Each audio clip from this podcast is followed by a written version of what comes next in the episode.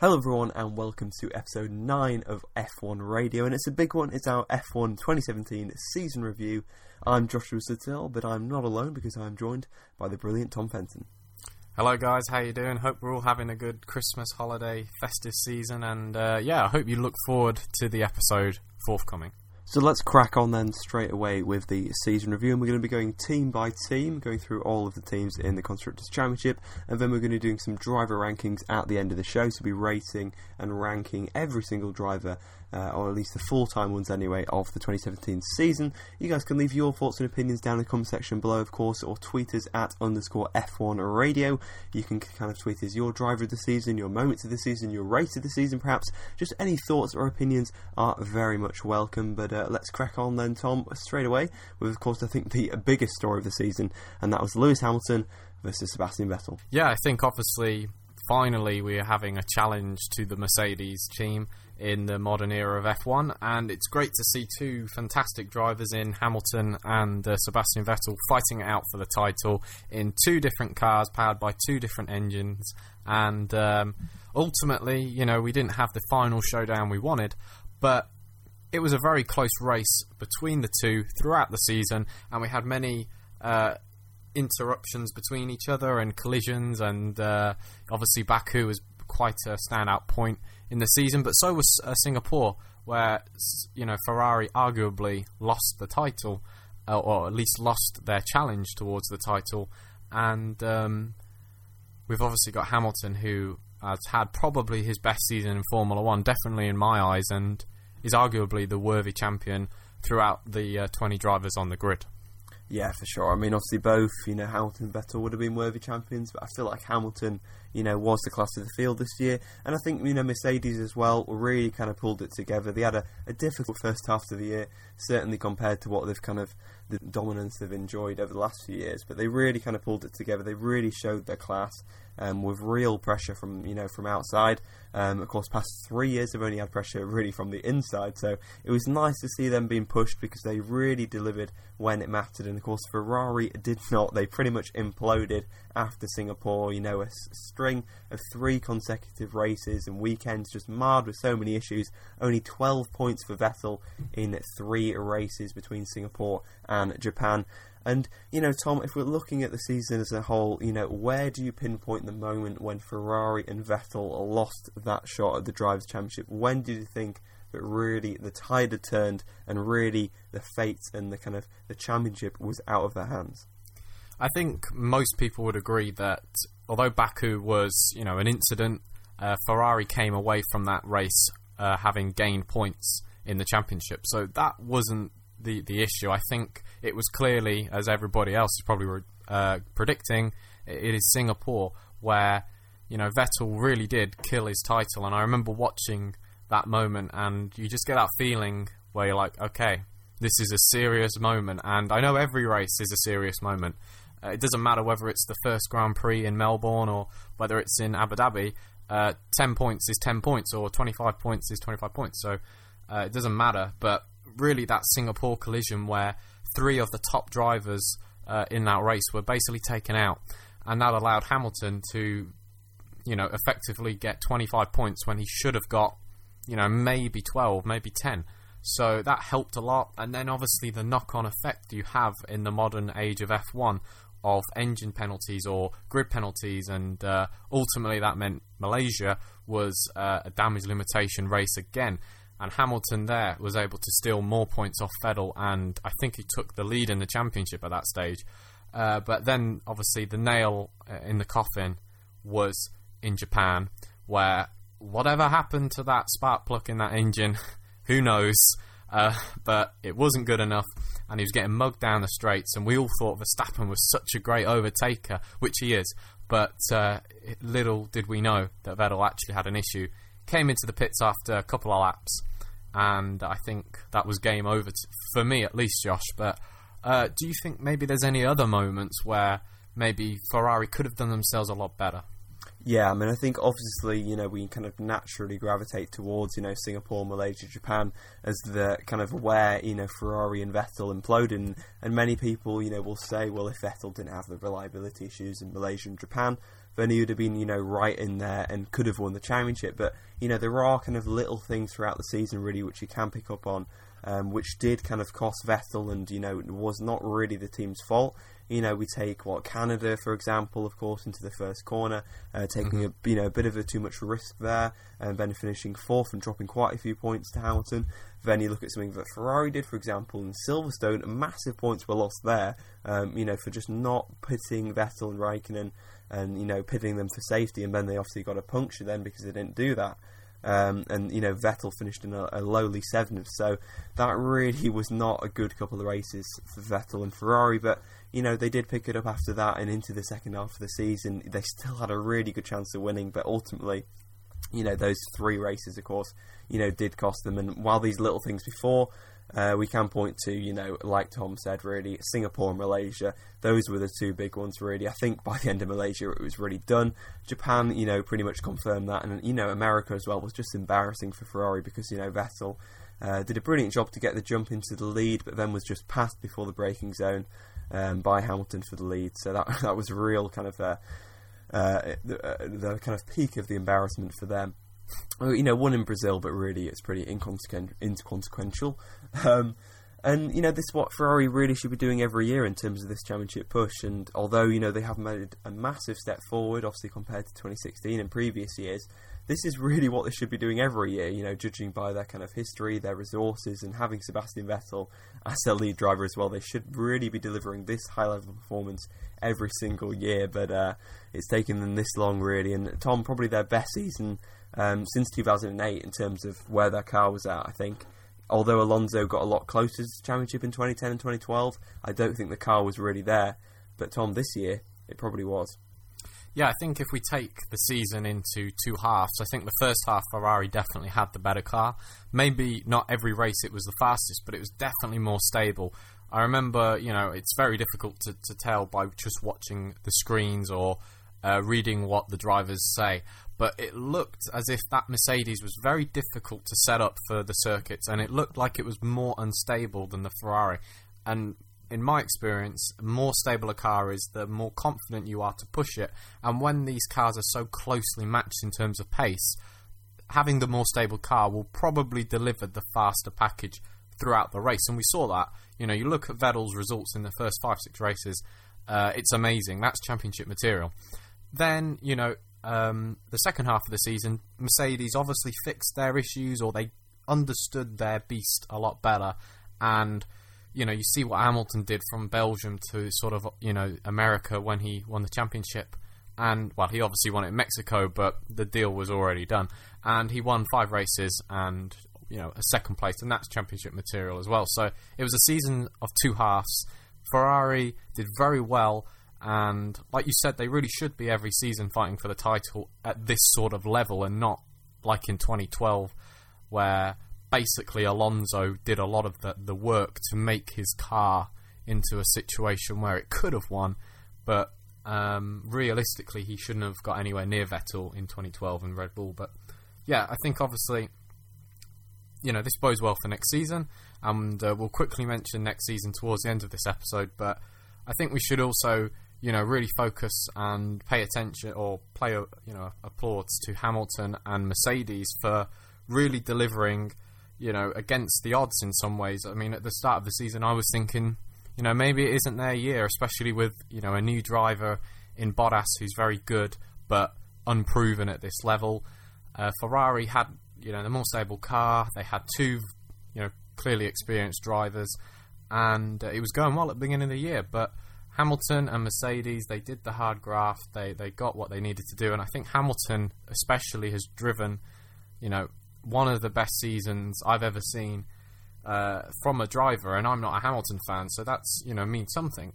And he just he did a lot of things that I think great drivers do, and he did or he didn't do a lot of stuff that he usually does in in my eyes, where he makes very silly mistakes sometimes. Um, and he didn't do that this season.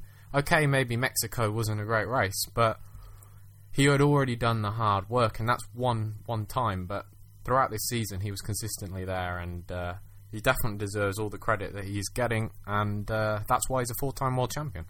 Yeah, and of course now equal with Vettel on uh, championships. I think that's a really exciting prospect to go into Mm-hmm. 2018 with Hamilton and Vettel both on four championships, both looking for that fifth championship, and I think that's going to be a narrative that we've seen this kind of start of this year. It's been a long time coming, this kind of rivalry, but now we've kind of got it. I think we're going to get it again in 2018, and it's I think going to be a lot, lot closer.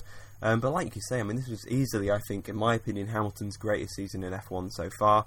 Um, he was just such a far cry, like you say, from you know his kind of 2011 self, 2012 self, where you know he'd kind of throw the toys out of the pram, or he'd make silly errors, or he'd crack under pressure.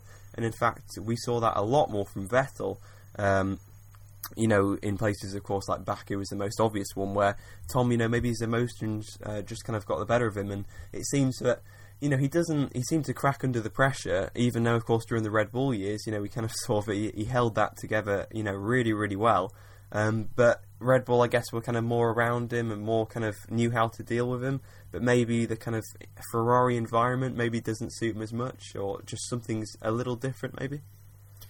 Yeah, I, I know exactly where you're coming from. You think, well, I thought at the beginning of this season, I would say Hamilton's the type of guy who would not crack under the pressure but make the silly mistakes. But it was actually Vettel this year who did the silly things. He, you know, really did lose the championship in certain situations, or at least lose the opportunity to win it. And uh, Hamilton didn't at all, and he took, you know, pretty much every opportunity he could have and maximised what he did. Obviously, in Hungary, he gave uh, the third place to, to Bottas, but you know that's one situation there, a couple of points difference. Uh, everywhere else, he did what he had to do, and yeah, maybe you know I, I would think before the start of this season or 2017 that you know Vettel is the more consistent driver, but maybe my opinion's changed. I think Hamilton has maybe matured in a more positive way, and maybe Vettel is maybe, like you said, cracking under pressure. But I think it could be just due to the fact that this is the first time in three or four years that Vettel's had a chance to win the championship, and uh, he knows that the Mercedes was a, a very difficult challenge to overcome. So maybe he couldn't control that, whereas during the Red Bull days, it was pretty much guaranteed he was going to win that title, and uh, he didn't really have a threat. So I think that could maybe explain the situation. And as we know, Hamilton before has had uh, an inter-team battle between uh, himself in the McLaren and Ferrari, you know, in two seasons. So he knows what it's like to fight another team, whereas Vettel doesn't really know that. So maybe that could explain the situation. Yeah, and the kind of team around him as well. You know, you look at Yeah, you look at that's Vettel, right, and this kind of toxic Ferrari environment, which I think they're kind of in at the moment. Even though they're suddenly kind of doing really well now, you still get the sense that there's this kind of you know nasty kind of blame culture that's kind of going on. That this is kind of like covering your back and kind of you know uh, cloak and dagger and that, and all this kind of you know uh, shifting the blame onto other people and kind of being a bit trigger happy with firing people and that. Um, so, and when you kind of compare that to Hamilton, where he's probably more comfortable than ever, um, he's way more comfortable this year within Mercedes than he was last year. Rosberg's gone now, Bottas has come in. Bottas is not really a consistent threat to Hamilton, and even when he is, they have such a good relationship, which really their rivalry has not gone toxic. Hamilton has more often than not been ahead of Bottas, even let him through in Hungary um, to kind of show that great relationship. He would never have done that to Rosberg. Um, so that kind of great teamwork really worked for them all season. Uh, Tom, speaking of Bottas, just a quick word on this kind of uh, title protagonist uh, supporting acts, of course, Valtteri Bottas and Kimi Räikkönen and the teammates of those two guys who were going for the championship. How did you rate Bottas's first season for Mercedes and what Raikkonen's kind of fourth year with Ferrari in his uh, second stint with the team? Well, they may both be Finns, but I think you know they're heading in different directions in their career. Obviously, Bottas, you know, here this is his first chance in a championship-winning car. You know, uh, the leading team in Formula One. He's finally got the step that many people feel like he's deserved. Up the field, promoted, and um, I think it's very difficult to judge how well he was going to do. Um, some people just hop in a new car, like we saw throughout, uh, not throughout the season, but like we saw during I can't remember what race, but when Sainz hopped into the Renault, he was right on the pace, and it was almost as if he'd been driving that car all season. Uh, but other people take time, and you know the culture, like you mentioned before, being in Williams is probably a very different uh, atmosphere than being in Mercedes. Um, they're a team out there who go out and expect to win every race. Williams do not.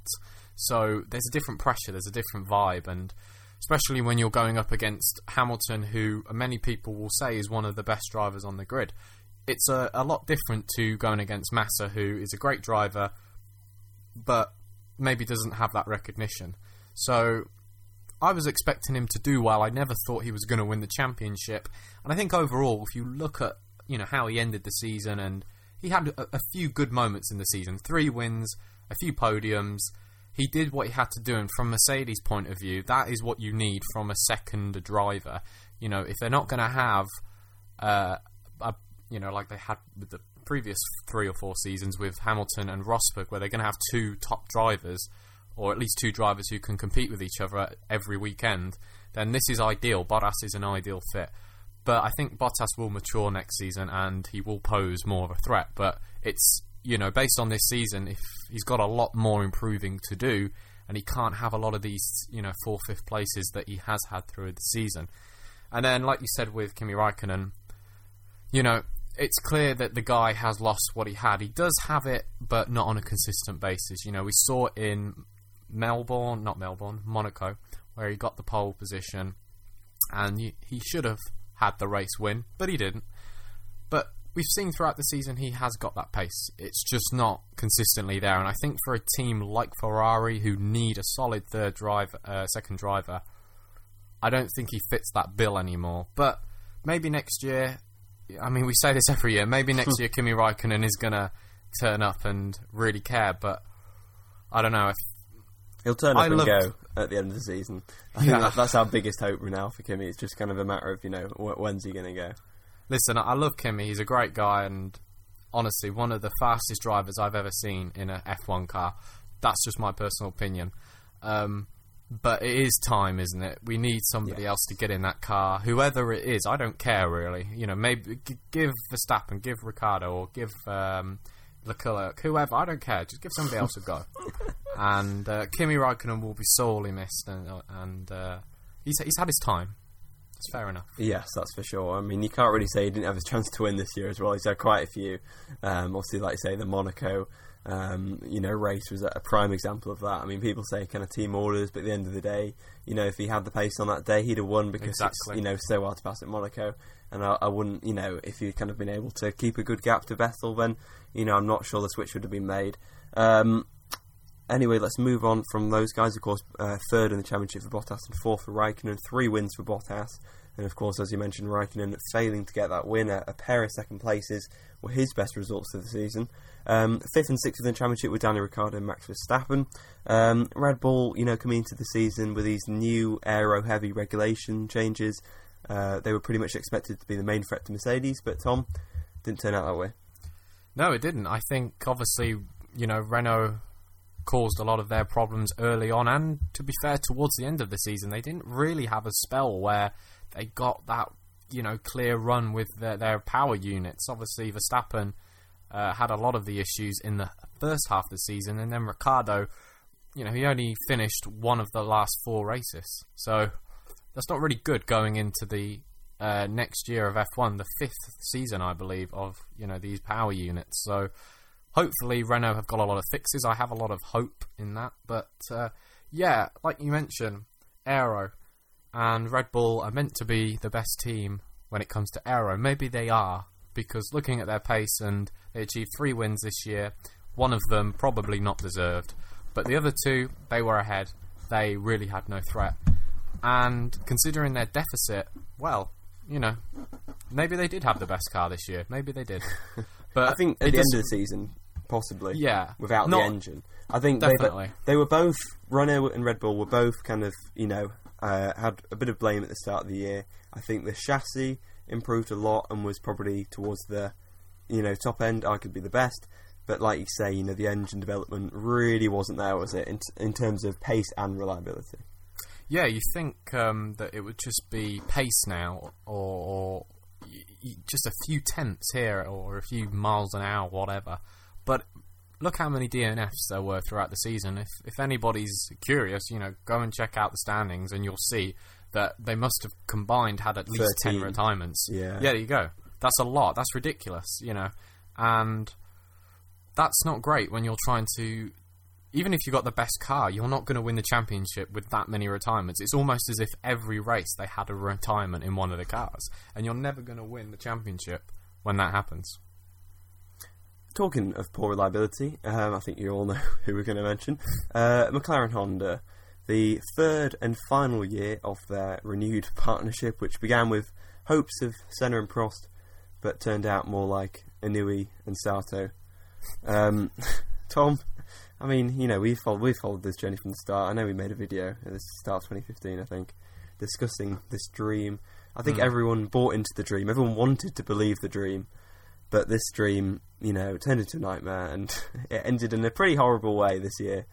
Uh, but I mean, what? Let's talk about. Are there any positives from this year for, for Alonso and Vandoorne and the whole team? I think you know, being a massive McLaren and Honda fan, I love both of the of the companies. It's a shame that this never really worked out, and especially you know towards the end of this season, the car looked pretty good. Reliability didn't look too bad. The pace, you know, yeah, the straights weren't great. It wasn't great down the straights, but man, it, it was it was okay. It wasn't too bad, and it's just such a shame that it never worked out. And I believe what Ron Dennis said is true. You need to be the works team to win, and now they're no longer a works team. But as you were asking me about the advantages and disadvantages or any positives that the drivers can take, I think it's that 2017 is over, and next year they're going to have a power unit that, okay, maybe it still breaks down, but at least it's got some power, and they can actually mount some sort of challenge and take the encouragement from Red Bull's results. Okay, maybe Red Bull aren't in contention with the championship in 20 or weren't in contention for the championship in 2017 but they had many opportunities to win races and be on the podium which they did. So McLaren can look forward to that. But you look at the results through the season and what there's a few fifth sixth places for for uh, the McLaren team. Really nothing to, to shout home about especially for a driver like Alonso right? And Vandoorne obviously trying to start his career. He didn't really go too well at the beginning, but he became p- competitive towards the end. Yeah, he definitely one of the most improved drivers of the season. I mean, Mhm. you know, it's not an easy rookie situation uh, to be in. You know, both with obviously the car and the power unit problems, but also having Fernando Alonso as a teammate in your rookie year is not not so easy. So I think Vandoorne did a great job uh, in the second half of the year. Really, he was kind of you know beating Alonso at various events. You know, fell back at, at certain rounds and that, but I think plenty of positives for a personal standpoint for him going into next year. And as he mentioned as well, I think some good enthusiasm for the team going into 2018 with you know a Renault power unit. It's not you know ideal situation, but I think like you say, it should at least put them in the fight for podiums. We would say at an absolute minimum. But of course, they're going to be wanting race wins. Uh, that remains to be seen, and I think I'm going to be keeping my expectations low after these uh, past three years. Um, but also, you know, seeing Alonso at the Indy 500 as well, one of the biggest stories of 2017, that was great. And I think this all kind of, you know, Zak Brown uh, atmosphere and this all kind of, you know, uh, they, they stole a lot of the headlines this year. Unfortunately, not always for the right reasons, but they were in the news an awful lot this year. Um, and there did seem to be, you know, some just great Alonso moments as well in terms of, you know, team radio and quotes coming out from him. So there were still some really good off-track moments. There were great, you know, Indy 500 run, as I mentioned, for Alonso. So a fair bit of optimism for 2018, and I think everyone's just glad that this partnership is uh, is over. I think uh, for everyone concerned, it's probably the best thing. Uh, I think there was really no going back, and a bit of a new era for McLaren as well. You know, not only with Renault, but finally kind of uh, letting go of Ron Dennis. So we'll see how long that one lasts, but I think it should be for good now. Um, but we'll have to see. Um, ostensibly, McLaren were expecting to be probably at least fourth in the constructors this year, but uh, that position went to Force India. Uh, a fantastic year for them, 187 points, uh, over double fifth place Williams, of course, who have the same engine, have more money, uh, and have Felipe Massa as well. Um, but Force India with Sergio Perez and Esteban Ocon, Tom, team of the season. I think so. I mean, you look at their results. There's only one race where they failed to score a point. I don't. I don't think you can say that about many teams in Formula One uh, through many of the seasons. So okay, it's not podiums. Okay, it's not wins. But hey, consistent fourth, fifth, sixth places is is great to have, and that's what makes a team like Force India, who has a huge uh, deficit in terms of budget, um, be competitive. If you can get a consistent result, and I know you need a fast car, right? But they have a fast car, and it's about playing towards your strengths. You know, they know they've got the power unit. They know that's good. They can rely on that. They haven't got the best car. They know they don't need the best car. But they've got two very good drivers in Ocon and, and, and Perez who, especially uh, Perez, uh, who you know had his chance at a big team, so clearly he has the pace, and Ocon, who Mercedes have their eye on. So we know these are two established drivers who have got futures in F1. Maybe Perez had his chance, but he's still, you know, he's going to be around. There's no question about it. I, if if I was looking for a driver, Perez would be on the list. Same with Ocon, and you know, I just I don't understand how a team like this, with the budget they have, can achieve the results pound for pound. You know, it, it's that's a very famous fa- uh, phrase in boxing, and it doesn't really mean a lot in boxing. But in F1, you can really say pound for pound, Force India are by far the best team. I mean, I think you know that not only that, but their two drivers, Josh. I mean, they were so closely closely matched throughout the season. It's almost as if they were attached to, together by super glue or something. It's ridiculous. Yeah, I mean they still scored points when they collided in in both true. Baku and and Spa. They still managed to pick up the points. So just ultra consistency. I think Perez, you know, we talked on the podcast before, was a little rattled by Ocon, but really that just drove the whole team forward. And you know, finally the imposed team orders that proved to be the right choice. I think in the end, you know, the best thing for the team. The drivers, I don't think like each other at all, really, but they seem to have kind of found a kind of uh, a balance or a kind of settlement at least. Uh, I think the tensions are still going to be there next year because I think Perez is going to be under a lot of pressure. Um, Ocon, like you say, you know Mercedes have their eye on him, and he's very much a kind of candidate for, for a Mercedes seat even in 2019. So if he has a really good year, you know we could see him at Mercedes. But if then Perez manages to kind of get onto another level and beat Ocon next year, then obviously you know he'll be looking for a top drive. So uh, it's certainly, like you say, a great year for both Perez and Ocon. Uh, not such a good year though for Williams. Uh, just a little kind of meandering, and you know, Felipe Massa, Lance Stroll uh, took him to fifth place. I mean, that podium at Baku, it's probably the uh, the only highlight. Yeah, I think if you compare their two seasons, Ma- uh, Massa was consistent, the point scorer, the better driver probably throughout the season. But Ocon had them few moments that Stroll. really stand out. Oh yeah, Stroll. Sorry, yeah. the Canadian had a few moments that really did stand out. Uh, arguably the podium, and also in uh, Italy where he qualified second on the grid. Impressive, you know, stuff, and that bodes well for his future. But obviously, Massa, his last season in F1, he had the retirement that maybe he didn't deserve, being you know so close to a title, and it would have been nice to see him maybe win a race. I think um, Williams do regret Baku not being able to give him that chance. But hey, Massa's a great guy. He's had his chances in F1. Nobody's going to say he's not a worthy driver, and um, he did himself very proud to come out of retirement effectively. Because I know it's very easy to say, well, he didn't retire, but if you, you know, I'm not going to get too much into the psychology here, but if you're on a certain mindset and that's sudden, and you suddenly have to change that, it's easier said than done. It really is. And he was going uh, into 2016, Christmas time 2016. He was like, I'm retired. I'm ready to move on. And it's not that you lose the skill, but you just lose that emotion and that sort of attachment to something. And to come back, get in the car, you know, the first race, sixth place, I mean, amazing. Especially in the Williams, which wasn't that in that position throughout any stage of the season. It was not uh, the fourth or fifth best car throughout the season. I mean, obviously they finished fifth, right? But it wasn't really the fifth best car. I think Renault definitely had a, have an argument to make for that. Um, but he did what he had to do, and yeah, it's. I think Josh, you know, I think you should, you know, you can probably make more comments on this than me. But when you look at the team Williams are, they have a great heritage, right? They have a bit of money behind them, and they have the Mercedes engine, but yet. It's been four seasons with these new rela- regulations, and they just haven't made the strides they should have. They really should be up there with Mercedes, shouldn't they? At least with Force India, you know, at a minimum, I, I can kind of see, you know, why they're maybe not quite up there with Mercedes, but you know, I can't really see why they're not up there with Force India. And I think I put on, you know, as I said on Twitter, that this is like the most undeserving fifth place possible because you know it feels like they have like the fourth quickest car, but just the amount of mistakes they've made this year, the amount of meandering they've done, the amount of kind of lack of direction or kind of basic issues or just poor driving performances, and they've still managed to finish fifth. Um, they still managed to beat, you know, Renault, Toro Rosso, Haas, McLaren, Sauber. Is that's kind of a, a little beyond me, but yeah. Uh, just kind of a, yeah, a really really bad year for them. I think they're going to take a lot more pain next year because you know obviously Massa's out the team, Stroll possibly Sirotkin in the second car or Kubica.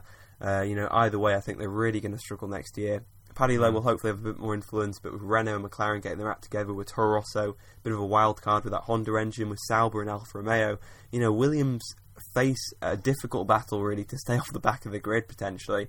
Um, so, you know, a difficult 2018 in prospect. It's really going to be a real litmus test for them next year. Mm. And in terms of the drivers this year, you know, I think Stroll's best moments were better than Massa's best moments. But unfortunately, obviously for Stroll, those moments were, were kind of few and far between. Few and far between. Uh, but to finish three points behind Massa, I think is a good effort for his rookie year. Obviously, slightly skewed by Baku, and obviously Massa, you know, arguably should have had that podium or possibly even won the race. Uh, but overall, a good rookie year for Stroll and a good send off for Massa. You know, he uh, usually starts the season strongly and tails off, but he started the season st- started the season strongly, tailed off, but then picked it back up again and got a nice seventh place in Brazil. So uh, yeah, farewell Felipe Massa. Uh, he's definitely going to be missed. Yep, definitely. And uh, so the next team on the list, I believe, is Haas, right? Or Renault. Renault. It's definitely Renault. they finished sixth. They stole the sixth place from Toro Rosso yes. in Abu Dhabi. Controversy. yeah, definitely controversy considering all the engine talks mm. and uh, took the who knows? off them. Yeah, but you know who knows what happened. But yeah. uh, but hey, Renault they did what they had to do. Their target was to finish in the top six, I believe, at the beginning of the year, and they did that. So they look like a team who are on the who are on the up, and you could say maybe next year, but definitely 2019, 2020, they look like a team who are going to be fighting for the championship. They really do. Possibly, yeah. I'm liking that enthusiasm. I'm sure Cyril will beat forward too. Um, but yeah, I think it was a good year for, for Renault. It's kind of hard to judge them really. They've got quite a lot of kind of high point scoring finishes, and then quite a lot of non point scoring finishes as well. Uh, qualifying was always, you know, really good. Uh, for Hulkenberg, obviously, uh, you know, uh, he had an average of 9.55.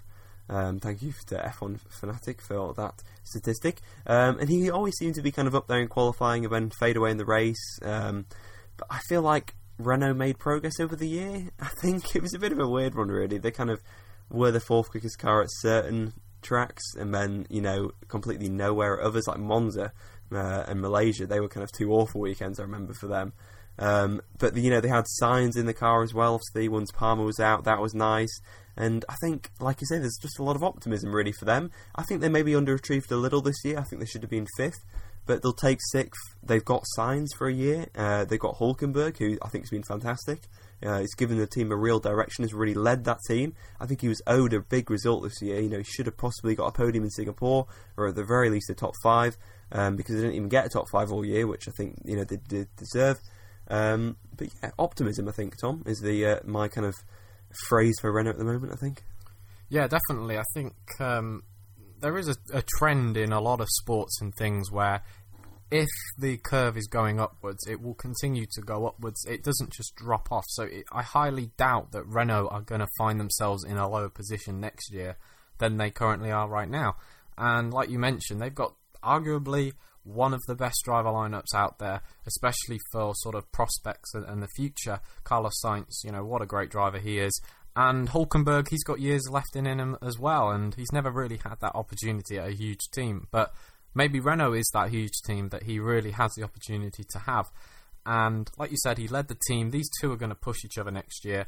And I think Renault really shot themselves in the foot by giving Palmer uh, too much of, of a chance to prove himself. We know, obviously, last season in his rookie year, the first half was pretty embarrassing, but he made up that position and he earned his seat in the second half of the year. So, fair enough, in 2016, he probably deserved the, the second shot in the Renault, but. You know, even by his own accounts, he admits he doesn't deserve to be in F1 anymore, and he he doesn't. He only finished one one position in the points, a sixth place. Fair enough, very good. But remember, his teammate was ahead of him in Singapore, and again, he, he never really had a moment where he beat Hulkenberg. And you've got to sort of be competitive with your teammate at least. You don't have to beat them all the time, but you have to be there. And I think if Renault would have had somebody like Sainz from the beginning, then I think Force India would have had to worried about their fourth position. To be honest, um, maybe not so much, but they would have been ahead of Williams, no question. Oh yeah, for sure. Like you say, a really good lineup, and I think that fight's going to be mega next year. You know, Mhm. Force India, Renault, McLaren. Um, theoretically, you know, Renault, McLaren should win that one, but you know, Force India time and time again just defy all odds really, and uh, I think they're gonna. I've made this prediction before, I think, but they're going to beat one of either Renault or McLaren next year. Um, but yeah, it's going to be a mouth-watering fight between those three, and we should just overall kind of see a lot closer um, between the kind of top three teams and the kind of rest of the field.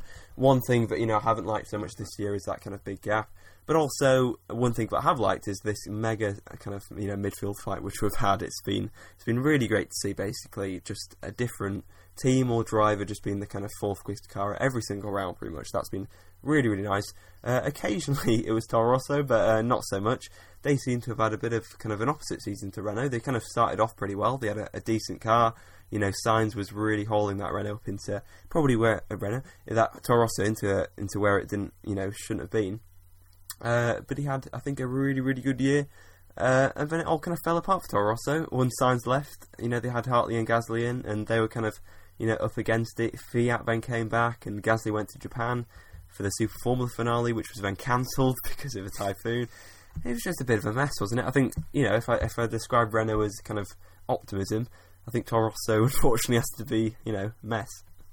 Yeah, Toro Rosso may have had the, the sexiest livery on the grid, but it doesn't mean anything. And um, clearly, the pace of their car, it was okay, but it wasn't really there, uh, especially towards the end of the season. And like you say, you know, this is where people don't realise in F1 that every driver is good in F1. There's no question about it. You've got to be good to get there, even if you're a paid driver or a pay to drive uh, driver.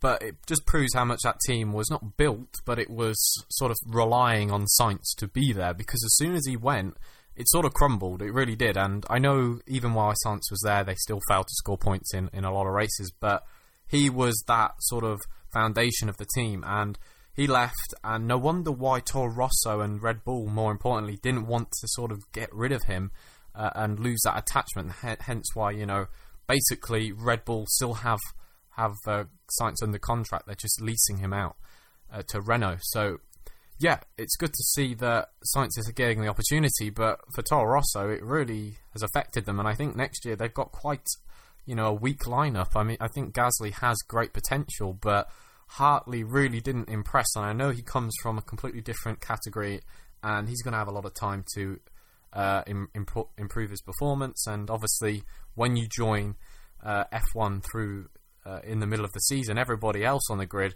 is used to the cars. They're ready. They know the rigmarole. They're ready to go, and you're starting out fresh. You're not going to look great, but you know they were way off. And hopefully, the Honda engine is good. I don't know if it will be. Heard that one before. Exactly. I've said it every year, and um, it hasn't so far. But I really do hope that Honda engine is there for them, and it's going to be their their life or it's going to be their death. I honestly think if Honda have a fantastic engine next year, then Toro Rosso could be a huge threat. Well, I think if they have a really good one, Red Bull will be kind of wheeling and dealing and getting out of that Renault contract Yep. mid-season or something, or, or at least for 2019. I mean, that's already the rumour of their parting company. So, you know, Red Bull have a lot riding on this. Don't kind of write off Honda as kind of, well, they're just with Toro Rosso, it doesn't really matter. You know, this is basically, uh, you know, for Red Bull for the future. So, Definitely, this is um, this is the thing people really don't understand. It's it's like you mentioned. I think Renault want to cut ties with Red Bull, and uh, it, a lot is relying on Honda delivering. Honda are a huge team, a huge company, and there's a reason why Toro Rosso want them. It's because Red Bull potentially want to be the sole supplier. Um, so we have to hope for Honda's and Red Bull's sake that they're going to have a good year, and uh, obviously that will make Red Bull's decision uh, in 2019 for an engine much more simpler. But uh, I don't know. You know, do we really see Honda fixing these issues? I think they've got a lot of catching up to do. I hope so, because obviously if they don't, they're just going to have to throw in the towel, I think, you know, after, Yeah. after all this, which would be such a shame because so much money's gone into it. But we saw progression right at the at the end of this year. I mean, like obviously we said, we've seen this before, but I do have a fair bit of optimism for 2018. Uh, expectations, I think, a lot lower though with Toro Rosso. They can they can afford to kind of hide for various weekends, like they couldn't with McLaren. They were always going to be headline news. With Toro Rosso, they can have a few off weekends, and it's not really going to matter. So we'll see where the development of the Honda engine goes. They did finish the season really strongly in terms of reliability as well, which I thought was really encouraging. And I just hope for Gasly and Hartley's sake that they get a proper good go, good kind of proper rookie campaign with a reliable car, and they can really kind of uh, prove a lot of the doubters wrong because. You know, I think there is, you know, valid reason to kind of criticise them or kind of, you know, be unsure about them just because, you know, we've seen so little, little of them and they've had such a, a bad opportunity, really, because that Toros in the second half of the year was really not the place to be. Uh, let's talk about Haas, Grosjean, and Magnussen, of course. Uh, Magnussen coming in replacing Gutierrez. That meant that Haas actually had two cars in the points this year, which was very nice. Uh, again, I think un, un uh, you know locked potential really uh, at certain rounds, but most of the rounds I don't think they really maximised what what was really there. You know, you got kind of various standout results through the year, but then again, a lot of really, really bad rounds, and you know, right from the start, really, when Grosjean was on for that sixth place in, in Melbourne, and then you know, uh, the, the, car conked out. So, you know, where do you really rank Haas's second season in the sport, Tom? It's good that you mentioned their second season because I remember in one of the F1 radio episodes that we were talk- we were talking about Haas, and I remember saying that you know they should be doing better than this, and you brought up the fact that they are only in their second season, and it's just because Haas have been you know there's obviously some sort of speculation about how much they are supported by Ferrari, and whether that's the right way to go about racing. Um, but you know, I see Haas as an established team in F1. Um, I don't, you know, I don't think I can say that about many new entrants into Formula One of recent years because they don't exist anymore. So, yeah, it's difficult to say. You see Haas and you think, okay, second year, eighth place, that's fine. They're ahead of McLaren, that's really good, but McLaren had a poor season. They're ahead of Sauber, okay, fair enough.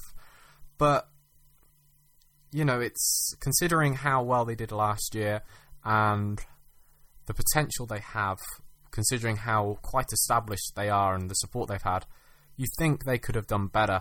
Um, but obviously, the car philosophy uh, philosophy has changed dramatically between their first season and their, their next season.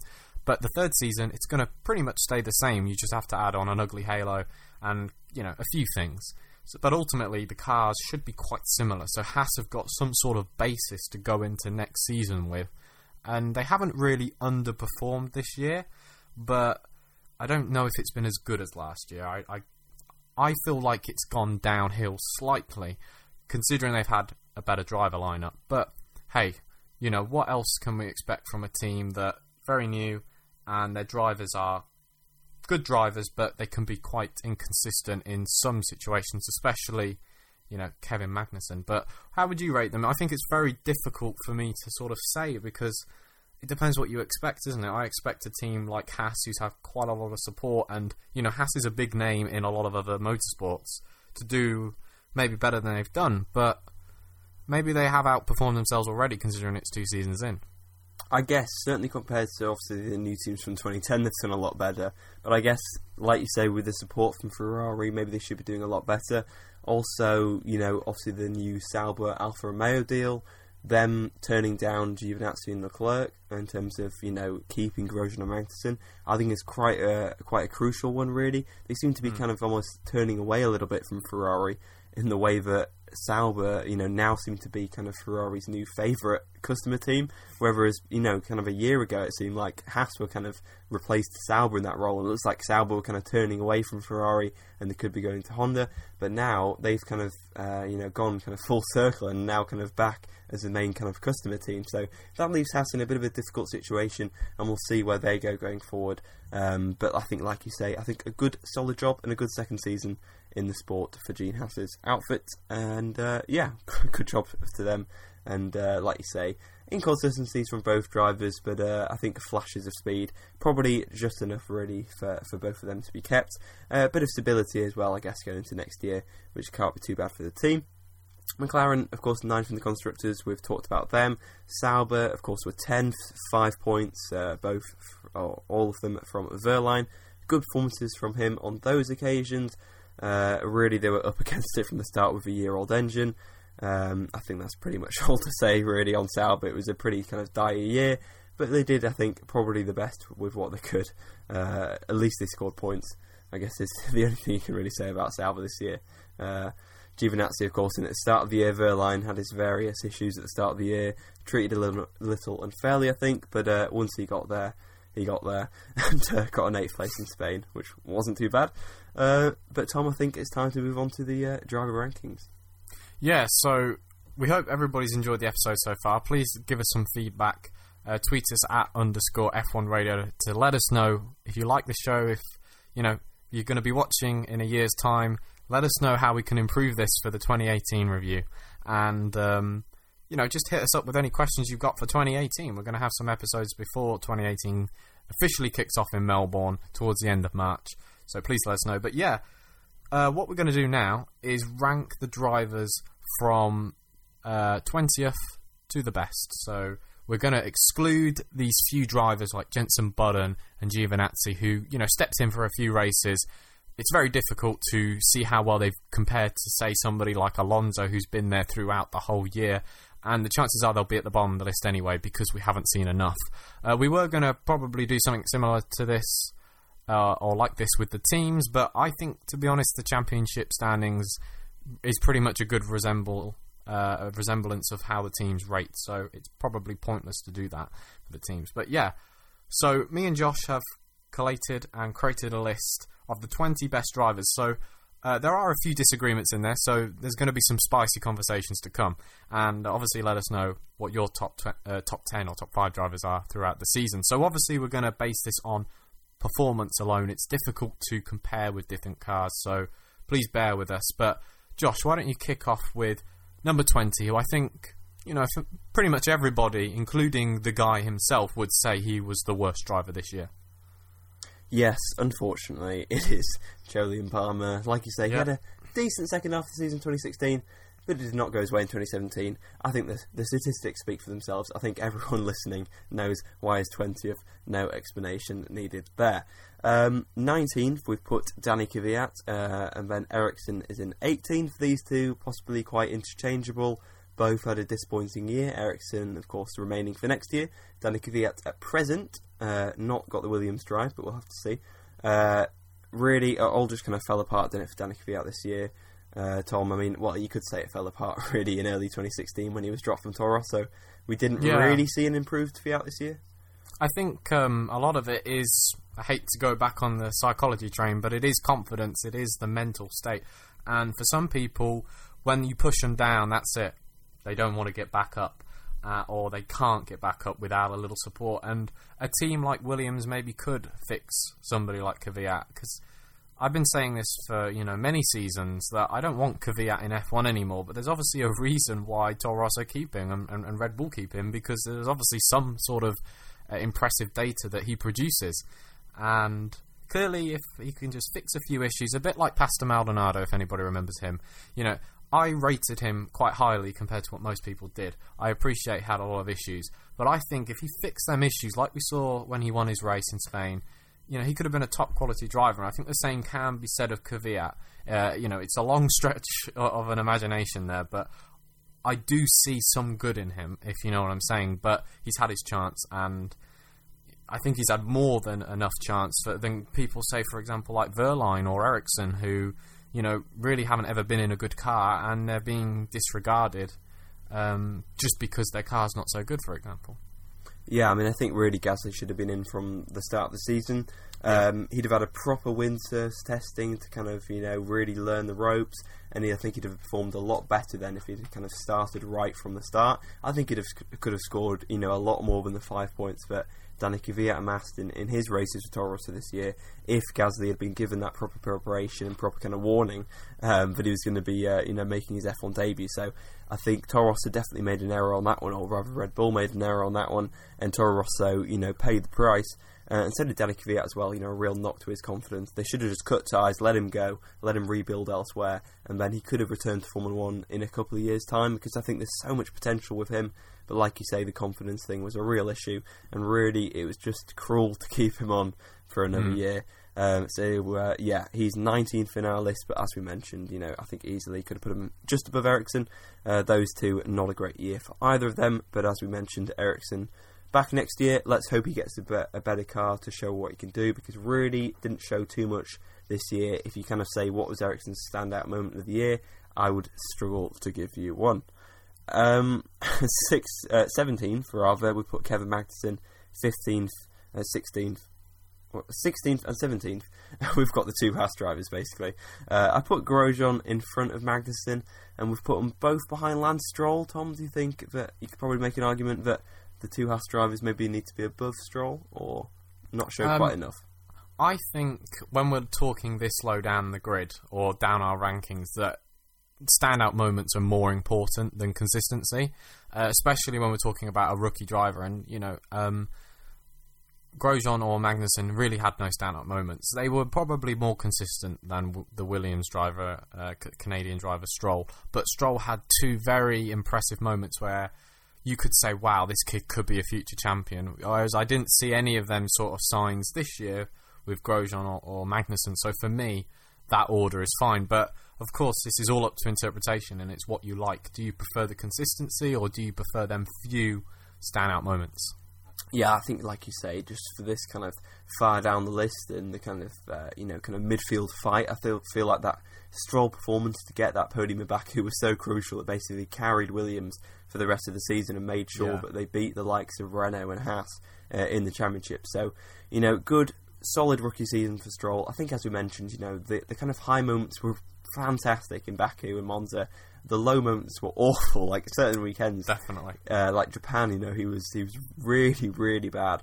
Uh, not what you'd expect from a Formula Three champion, but you know what you do expect is is those strong results in Baku and Monza. So I think the groundwork is there for the future, but really it could go either way. I think with Stroll for the future, you know, he could kind of develop into a, a future kind of you know a real star of F1 or he could, you know, just kind of not really show enough, and, and the money could run out, or or the kind of money could possibly go elsewhere. Elsewhere, so we'll see with Stroll. Good, solid rookie season. Great, Grosjean and Magnussen. A little disappointing from them, but solid nonetheless. You know, uh, both tied yeah. together in the championship, and they're next to each other on our rankings as well. In 14th place, uh, we've got Kimi Raikkonen. Uh, quite far down, of course, for a world champion, and maybe some people not very happy about that. Maybe some people think he should be in the top 10, but for me, really, I don't see enough to warrant that from Kimi. You know, he's just made mistake after mistake, you know, uh, so many mistakes week in, week out, or lack of pace. You know, obviously, it's hard to judge because he's always kind of up against it, but for me, he just didn't really seem in it this year. You know, even his qualifying performances as well, which were really, really good last year. You know, he outqualified Vettel last year, but this year he just couldn't really get anywhere near him. And then in the races, he was pretty poor.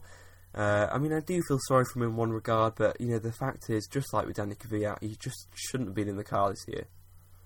Yeah, I think um, obviously with this list, it's it's there is always that element of um, comparing uh, the drivers' performances versus or with the you know the car they're in. It's sort of like a Venn diagram, if you will. So of course, you know Kimi Raikkonen has finished a lot higher than a lot of the drivers on this list, but like you said, uh, the potential and really what he should have been doing uh, was quite off the mark. And he did have a few highlight moments, but nothing nothing to write home about. And somebody like Kimi Raikkonen, who's you know he's won races, he's won championship. It doesn't matter where if you finish second, it makes no difference. It's a bad year, and he's really just got to pick up his performances, and he needs to be the Bottas of Ferrari. That's what he really needs to do, and he wasn't that. And you know, even with Vettel having a few bad races um, in, Singapore and Japan, if Kimi Raikkonen was doing a great job as the supporting driver, then Ferrari could have still won the constructors, but they, they really didn't. And uh, yeah, that's really all there is to say about Kimi Raikkonen. But we do hope he has a better year next year in some ways, but in other ways we hope he doesn't, and you know somebody else can have a chance. So just missing out then on a place in the top ten, uh, we've got Vandoorne in eleventh, Massa twelfth, Pascal Wehrlein in 13th, unlucky for some. Um, but I think, you know, Wehrlein, I think, doesn't really get the credit he deserves. He's been criticised an awful lot this year, right from the start, with that kind of, uh, you know, mystery injury uh, that he had right at the start of the year. People saying it was, a, you know, he was a wimp or whatever, or kind of lacking effort or whatever. But really, it was a kind of serious injury, which I think you know he needed to, to sit out those opening two races, and he came back and you know and, and got points in his third uh, race back, a real brilliant seventh place in Spain, which of course became eighth after the after the penalty was applied. Uh, but yeah, I think a solid, solid year for Wehrlein. Some good qualifying performances.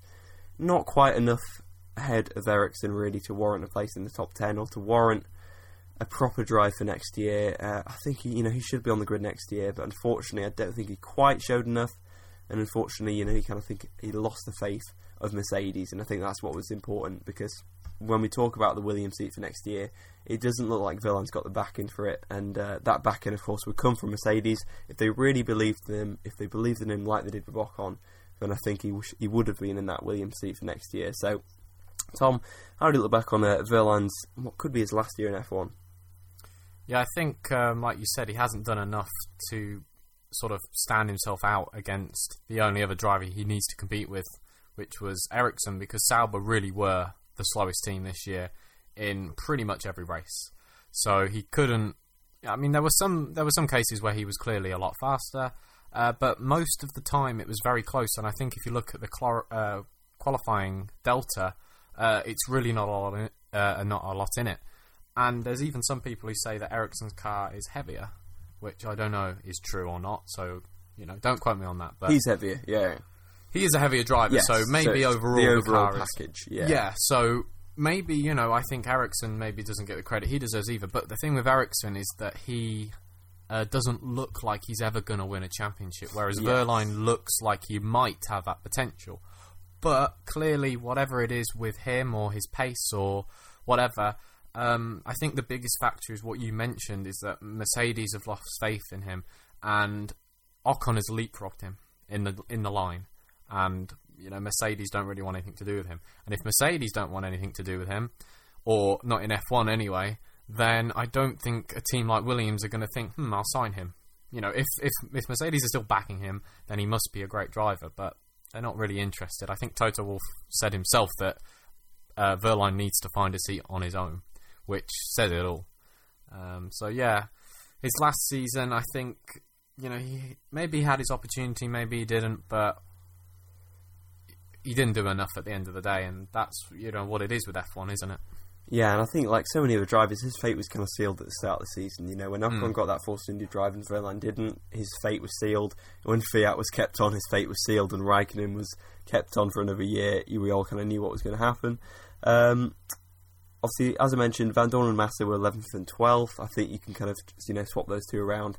They can uh, kind of go either way, really. Both had kind of good, solid years, plenty of highs, some lows, uh, but not quite that overall consistency to really warrant a, pl- a place in the top 10. I think, as we kind of mentioned before recording, there's a, a kind of, I think, distinct top 10 drivers of the season, and most lists I've kind of looked at have pretty much the same uh, drivers within their top 10 just in a lot of a lot of different orders you know really I think there's uh, so much room really to move these drivers around.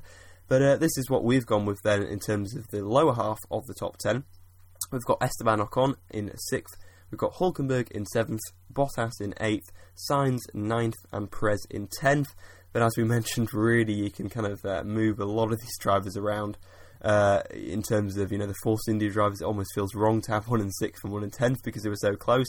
Uh, and I guess similar as well with, with Hulkenberg and Sainz, but Bottas as well, you know, in, in eighth place. And I guess some people, Tom, might say that maybe he deserves to be a little higher up, but uh, maybe just you know explain the thinking behind why we kind of put him a little lower down. Yeah, so before we recorded this, obviously we went through the results of every driver and saw how they did throughout the season because that's that's the idea of a season review. And uh, like we both said, a lot of people are going to immediately think of the last three or four races that have happened in the year and then judge it on that. And that's okay, but it's not a, you know a, a picture of the whole season, is it? It's not the full it's not the full package. And as many of us can remember, Bottas had a a dismal, you know, an embarrassing second half of the season, or at least the start of it. And that ultimately is what lost him the opportunity to even fight with Hamilton and definitely finish ahead of Vettel, which he could have done. Uh, he was well off the pace, he was nowhere. Um, but he, he, to his credit, he, he brought it back up towards the end of the year. But that doesn't mean that that embarrassing period he had didn't exist anymore. So we felt like that was a, a reasonable place to put him. But um, obviously, like you said with Perez and Ocon, both very close. But I think in that case, um, you look at Ocon and you see, you know, a great future and awesome potential. Whereas I guess, unfortunately for Perez, as much as this is wrong, we always, you know, hark back to that McLaren year and we just think, hmm, I don't know. But Perez is still a very great driver, and it would be awesome to see him have another shot in a top team. But I don't know if we see that. Yeah, I mean, we just he didn't really manage to put Ocon beyond his reach quite enough really Yeah. this year. At the start of the season, for sure, but I think by the time they were colliding or clashing in Canada and Baku, that's when we really saw this kind of overtaking, or at least Ocon drawing level of Perez, and Perez couldn't quite handle that. And really, it's not too much to to you know Perez's kind of uh, you know, we can't hold it against him really because you know that's just Ocon's kind of natural talent coming through. And like we say, we see Ocon more of a future champion probably than than what Perez is. And Perez, you know, kind of tried his best and maximised really what he could for most of the year, apart from a, a couple of collisions and Spa, of course, being the big kind of black mark against his name. Um, but overall, a solid season for both of them. But with Ocon, with it basically being his rookie year, uh, his first full year at least, you know, it was a really exceptional performance. Perez, of course, uh, pretty much uh, a, a seasoned midfielder now. Uh, but still, a great year for him. I don't think it was quite as good as 2016, though. That's why I kind of mark him down a little bit. I felt like he took a little bit of a step back this year. Um, maybe hurt a little bit by the kind of uh, switch to more kind of conservative tyres. He wasn't really able to kind of use that flair that he's been able to use with that kind of alternative tyre strategies. With that opening up a lot more next year, I think we could really see him coming back into his own. Uh, and Ocon is just going to go from strength, strength to strength. So I've just seen uh, and said all pretty much throughout this review, Force India in a very good place for next year. Um, Renault as well. We also said we're in a great place. Hulkenberg, he's done a great job, hasn't he, Tom? Uh, you know, a real team leader for them. He's real pushed them on, uh, both in terms of development and in terms of the uh, the championship position as well. Really hauling them up. Yeah, I think um, what you know, what a great drive. Obviously, it's difficult to compare him or how well he did in the first half of the season, but when Sainz got in the car, you know, it was clear that um, he's a great driver, and, and you know, we all know how good Sainz is, and I know it sounds really stupid to try and compare how good Hulkenberg is based on you know a much more inexperienced driver in Sainz, but. Uh, it's very difficult to judge, isn't it, when you've got Palmer as your teammate? But yep, like you said, Hulkenberg did very well, and uh, a great lineup for next year. Maximised a lot of the opportunities had, and obviously very unfortunate with reliability. Um, but Renault are going in the right direction. Great team, and uh, it'll be a great battle next year uh, with Force India. And Sainz as well as you mentioned, great year for Oh, him. yeah. And again, you know, he could be up there in, in sixth place easily. He could be up there in fifth or fourth. You can really make the case for that, you know, because he, he's had a great year both for Toro Rosso and Renault. He made the transition look easy, really. He seemed to Yeah. gel with that Renault team from the off. I think he really benefited from being in a proper team, not just you know a junior team. Yeah, I think um, a lot of people can overlook how easy it is, or how difficult it is. Sorry, to transition from a, t- a, a you know two teams. Um, I think it's much harder than than Ocon, sorry, than Sainz made it look. And it was almost as if he'd driven that car for many years. He'd driven the Renault for many years, and he didn't. He didn't have any practice. He just went to the next Grand Prix, and he was in the new car, and he was ready to go. And very impressive. It proves how eager he is to you know get his way up the grid and show what he's made of. He clearly is an exceptionally talented driver, and, and like you've mentioned, and uh, I'm sure we'll keep repeating this, that any of these drivers in the top 10, you could make an argument for any of them being the best driver this year because they really have performed so well. And uh, yeah, I think Sainz obviously. Uh, he just gets ahead of this, this part of the list just because he made that transition and he led the Toro Rosso team very well, considering he's relatively inexperienced. Let's talk about who we put as number one then, and that was uh, Lewis Hamilton. We're not going to make any kind of bold or kind of uh, massive, you know, kind of uh, change to that, just to, to kind of spice it up a bit, you know, because I think it's fair to say that Hamilton was the best driver this year. Um, the class of the field, you know, he made very, very few mistakes. You look at Monaco qualifying, um, it's probably one of the only ones. Mexico, uh, you know, was not his fault really. Uh, Brazil, of course, the qualifying crash, but I guess that was after he sealed the championship. Uh, drove brilliantly to finish fourth then in the race. Um, and just a really, really great year. He played the numbers game when he had to. He pushed, uh, he dominated races when he had to. So a real great year for him. Verstappen was second. Uh, again, really good year for him, but quite a few mistakes. Um, certainly early on, he needs to kind of uh, rein in a, a, little bit. But then again, he, I think he knows what he's doing, and he doesn't need advice from me. Um, really, because you know, as uh, I'm, I'm, sure he'll go on to win many, many championships, but he will mature just like Hamilton did. You know, uh, I guess there are kind of similarities between Hamilton of say 2007, 2008 to the Verstappen of now. Um, and it's pretty frightening to believe that what Verstappen's only 20 years old this year, because uh, in the second half of the year he was uh, arguably the best driver. If we're looking, uh, he was right on par with Hamilton for sure. I think you know Hamilton and Verstappen were the two best drivers across the whole season. Uh, Vettel misses out on a place in the top two. He's third for us just because we felt that you know we kind of named the mistakes earlier on. Uh, he wasn't quite worthy to be in that kind of mix for the top, you know, spot just because he had quite a few mistakes uh, and kind of let his kind of temperament get the better of him. If we judge it on the kind of first what six races, uh, then I'd probably put him as the number one. He started the season off brilliantly, uh, but unfortunately the uh, kind of various events uh, unfolded after that. We put Ricciardo fourth, not quite as good as 2016 when he could argue that he was the driver of the season that year. This year, not so much, although he finished ahead of Verstappen in the championship. The kind of true picture was a little more closer, and uh, arguably Verstappen, you know, was was quite a bit ahead of Ricciardo, especially in qualifying. So work to do for Ricciardo, but still an exceptional year. Great results winning Baku as well. Although, as we mentioned, not the most deserved uh, kind of compared to, say, Verstappen's win in Malaysia or his truly dominant display in Mexico. And then in fifth, we had Fernando Alonso, who weathered the misery of the McLaren Honda relationship and drove brilliantly all year. But I think ultimately, Tom, the best job he did was talking himself up, really, um, making sure that he convinced everyone else that he was doing a great job in what was an awful car. He uh, multiple times said, "We know we have the best chassis on the grid." I'm, i drove the qualifying lap of my life. I'm the best driver on the grid. You know, he, he really uh, bigged himself up, and uh, that's just the kind of charm I think of, of Fernando Alonso, and, and that's why he's worthy of a place on in our top five, even though he finished down in 15th in the drivers' championship. Yeah, definitely. Um, a fantastic driver. You see the quality oozing out of his performances. You just, I mean, I think if I had to show any period uh, of this season, I would show Mexico, where he was fighting against Hamilton, and bearing in mind the differences in pace of their car, and he was able to put up such a great fight, and it just proves how great this guy really is. Like you said, arguably the most uh, or the best politician out there on the grid. Uh, he knows how to talk the talk. Uh, he doesn't make the best decisions. Clearly, I think he would have a lot more than two championships in his bag or on his belt if he knew what the right decisions were to make.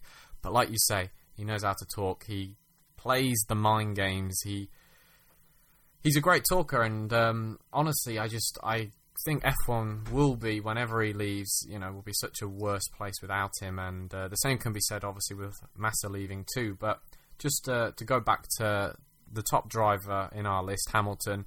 Like I said earlier before, I'm not his biggest fan. I don't think he's as good as everybody else says he is, but he was easily the best driver this year, no question, right? And he is one of the best drivers who's ever been in a Formula One car. There's no question.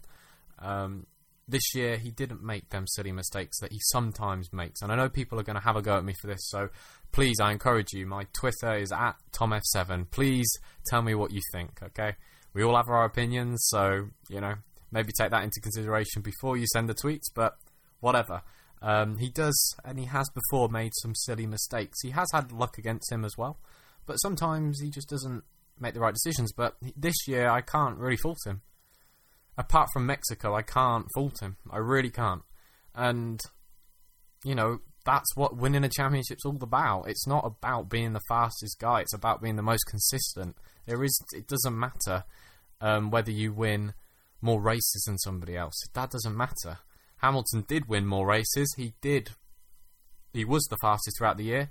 Uh, so often that leads to winning the championship, but it doesn't have to. And uh, I'm impressed when I see consistency, and that's what I see with Hamilton this year. And, and he also has the speed to go with it. So very dangerous combination. And you know, he's probably uh, the favourite going into next year for another championship. And uh, although he says he's not bothered about, you know, catching Schumacher's records, there is a very good opportunity that he can do that. He's only three away in terms of titles, and um, he's got more than three years left in F1 if he chooses to. Yeah, for sure. He's going to be going after that record, uh, I think, no matter what he says. Um, but yeah, as we mentioned earlier on, you know, Hamilton Vettel both on four championships each. Let's see what happens in 2018. And uh, on that topic, obviously, we're not going to talk massively in depth. We've got uh, plenty of videos coming in the new year about that. Um, so we're just going to have a, a very quick uh, kind of thought on 2018 and kind of what you want to see in uh, in 2018, Tom. So I think 2017 has been such a great year to build on. We will quickly mention how, you know, I think me and Josh have feel very positively about Liberty Media and what they've done to the sport. Obviously, there's some, you know, still some issues that need to be fixed out, uh, fixed up, such as you know the dirty air and uh, maybe improving certain uh, philosophies like the halo or the engines and that. But they look like they're going in the right direction. And I think, you know, in, in 10 years' time, I don't think we'll be having a lot of these conversations about F1. I think it'll be very fun to watch. Uh, but yeah, going into next year, obviously, I want it to build upon this year. I, I love when there's, you know, two teams or three or four teams fighting for the championship. It's not so interesting when it's just a one car race. And um, basically, it's sort of scripted then. You know, it's Mercedes have for the last four years prior to 2017 uh, Uh, or three years prior to 2017, you know, have basically commanded and they could have dictated how the championship would play out. But this this year they haven't been able to do that, and it's great to see a real rivalry, two cars, two great drivers, and hopefully we can add you know Red Bull and Renault and all the teams into the mix. But you know we'll see McLaren hopefully get back up there. That's really important, and also Honda to do well, and you know maybe Honda will you know, be the the, the the, devil for McLaren coming into the 2020s. Who knows? But yeah, I think I just want to see more close racing. Obviously, as the regulations are going to stay the same pretty much, that means the field will close up. Um, we'll still have the slight issues with the overtaking in terms of the cars being able to follow each other, but who knows? That might get a little bit better. And um, a little bit more consistency from the lower teams in terms of engine reliability and performances and I think we'll have a great season t- to unfold. And um, who knows, maybe maybe somebody like Bottas will win the championship, or maybe one of the Red Bull dra- uh, guys will finally have an opportunity to show how good they are. But I think there's many great opportunities to come, Josh. Yes, for sure. I'm, I'm anticipating a three-way fight for the championship in terms of the teams. You know, the top three teams for this year. I think will carry on into next year. Uh, probably a four-way fight for the drivers' title. I'd probably say Hamilton, Vettel, uh, Ricciardo, and Verstappen are probably the four protagonists you're looking at. Um, and then hopefully we'll get McLaren as a bit of a wild card in the mix. And with Red Bull, it very much depends, I think, on their start of the season. They don't always start in the strongest way, uh, but if they can really win, I think, in those kind of first four races, uh, which they never seem to really do over the past few years, then I think they could be in with a shout, and that'd be great television to watch for, for everyone around the world. And of course, that is what we want to see. As you mentioned, Liberty Media as well done a great job this year, and I'm looking forward to seeing what they'll come up with next year. I think we'll see a kind of constant trickle of more kind of small changes going on next year, and the long term vision I think is what we're all very excited about. Unfortunately, we won't see that until 2021. Um, but for the meantime, hopefully we'll get some uh, really, really classic seasons and uh, get a nice bit of a rivalry going. And uh, as you mentioned, plenty of on-track racing. Uh, we're still going to struggle next year, I think, uh, but we should still have uh, a pretty mega fight. And if the field's a lot closer and the tyres are a, little more degradable, then uh, just maybe we might have uh, an even better year next year. Yep, definitely. I think that's uh, that's basically a wrap, Josh. So. Um, yeah, I hope everybody has enjoyed this episode of F1 Radio, our season review for 2017. Please let us know how we can improve it for next year or you know, let us know what else we should talk about coming into the 2018 season. We obviously are about three months away from the championship starting again, so we will have episodes in between them. Likely, you know, uh, probably at a minimum one a month, going on about uh, you know our predictions or, of uh, obviously reviewing the cars when they come out, our predictions for uh, the testing, maybe a mid-testing review, definitely a review before uh, Melbourne and after all the tests are complete. And then we're back onto the uh, the train of the races and getting back into the original or usual F1 Live season. Nope, that's not what we're doing here. The usual F1 Radio uh, rigmarole. That's what I'm going to say, Yes. Josh. The rigmarole. So, unless you have any closing comments, Josh, I guess we can bid everybody farewell and ha- hope they have a great Christmas and uh, New Year. Yes, we, of course we will be back in the new year with uh, a January episode, and uh, hopefully there'll be some news over the the winter for us to talk about. But you know, we'll do we'll probably mix up the content a little bit again, and uh, you know, do do some kind of throwback reviews or something, or kind of talk about. Yeah, some- some of you have said about uh, us talking about F1 history a bit, so maybe we will do an episode. So please let us know specifically what history you want us to talk about, because if we end up talking about the 1976 Formula One season and none of you care, then you can't yeah, say. well, I don't think we want to hear about Adrian Sutil's Formula, Formula One career, Oh. so let's not leave it up to me to decide what we talk about, guys. Uh, but yeah, Exactly. yeah, well, I think that's uh, pretty much it. So uh, thank you for all the support over the, the 2017 season. Of course, uh, we started it. What I don't know, back in September is yeah, yeah, something something like like that. something like that. And it's uh, yeah, really great support all the way through. Uh, we've certainly uh, learnt a lot, and uh, I think overall Tom just had a, a really fun time. Yeah, I mean, um, the viewerships are going up, especially on iTunes and uh, podcast services across the globe. So, uh, thank you all for your support there, and uh, especially YouTube as well. That's a, a great place to watch if you would rather do that there. Um, obviously, we're going to keep going with this. For me and Josh, this is just a great conversation for us two to have. And um, you know, even if you guys don't listen, then I guess uh, so be it. We will keep pushing these shows forward, and um, yeah, it's, it's just a little hobby for us, and we enjoy talking about F1. And uh, yeah, we're always open to ideas, and who knows, maybe in the future, maybe there'll be a third person on this show. You never know. So it's good to keep your eyes peeled. It's good to uh, you know support us if you like F1, and uh, let other people know who enjoy F1 that we're about. And you know, don't you don't have to tell them that we're amazing because we're not, but just uh, let them know. Hey, check Well, out F1 Joe, Radio. Jolyon Palmer's out of a job, so you know, watch this Yeah. space going into 2018. Exactly. He he could be the our supporting uh, character in the show. I don't know exactly what sort of analysis he'd be able to to give us. He's a very good commentator. did, yeah, Yeah. Yes, yes. But anyway, yes. So um, yeah, I guess we're going to wrap it up here. So thank you very much to everybody listening. Um, it's been great talking to you this season, Josh, and uh, I hope you can say the same to me. Okay, fair enough.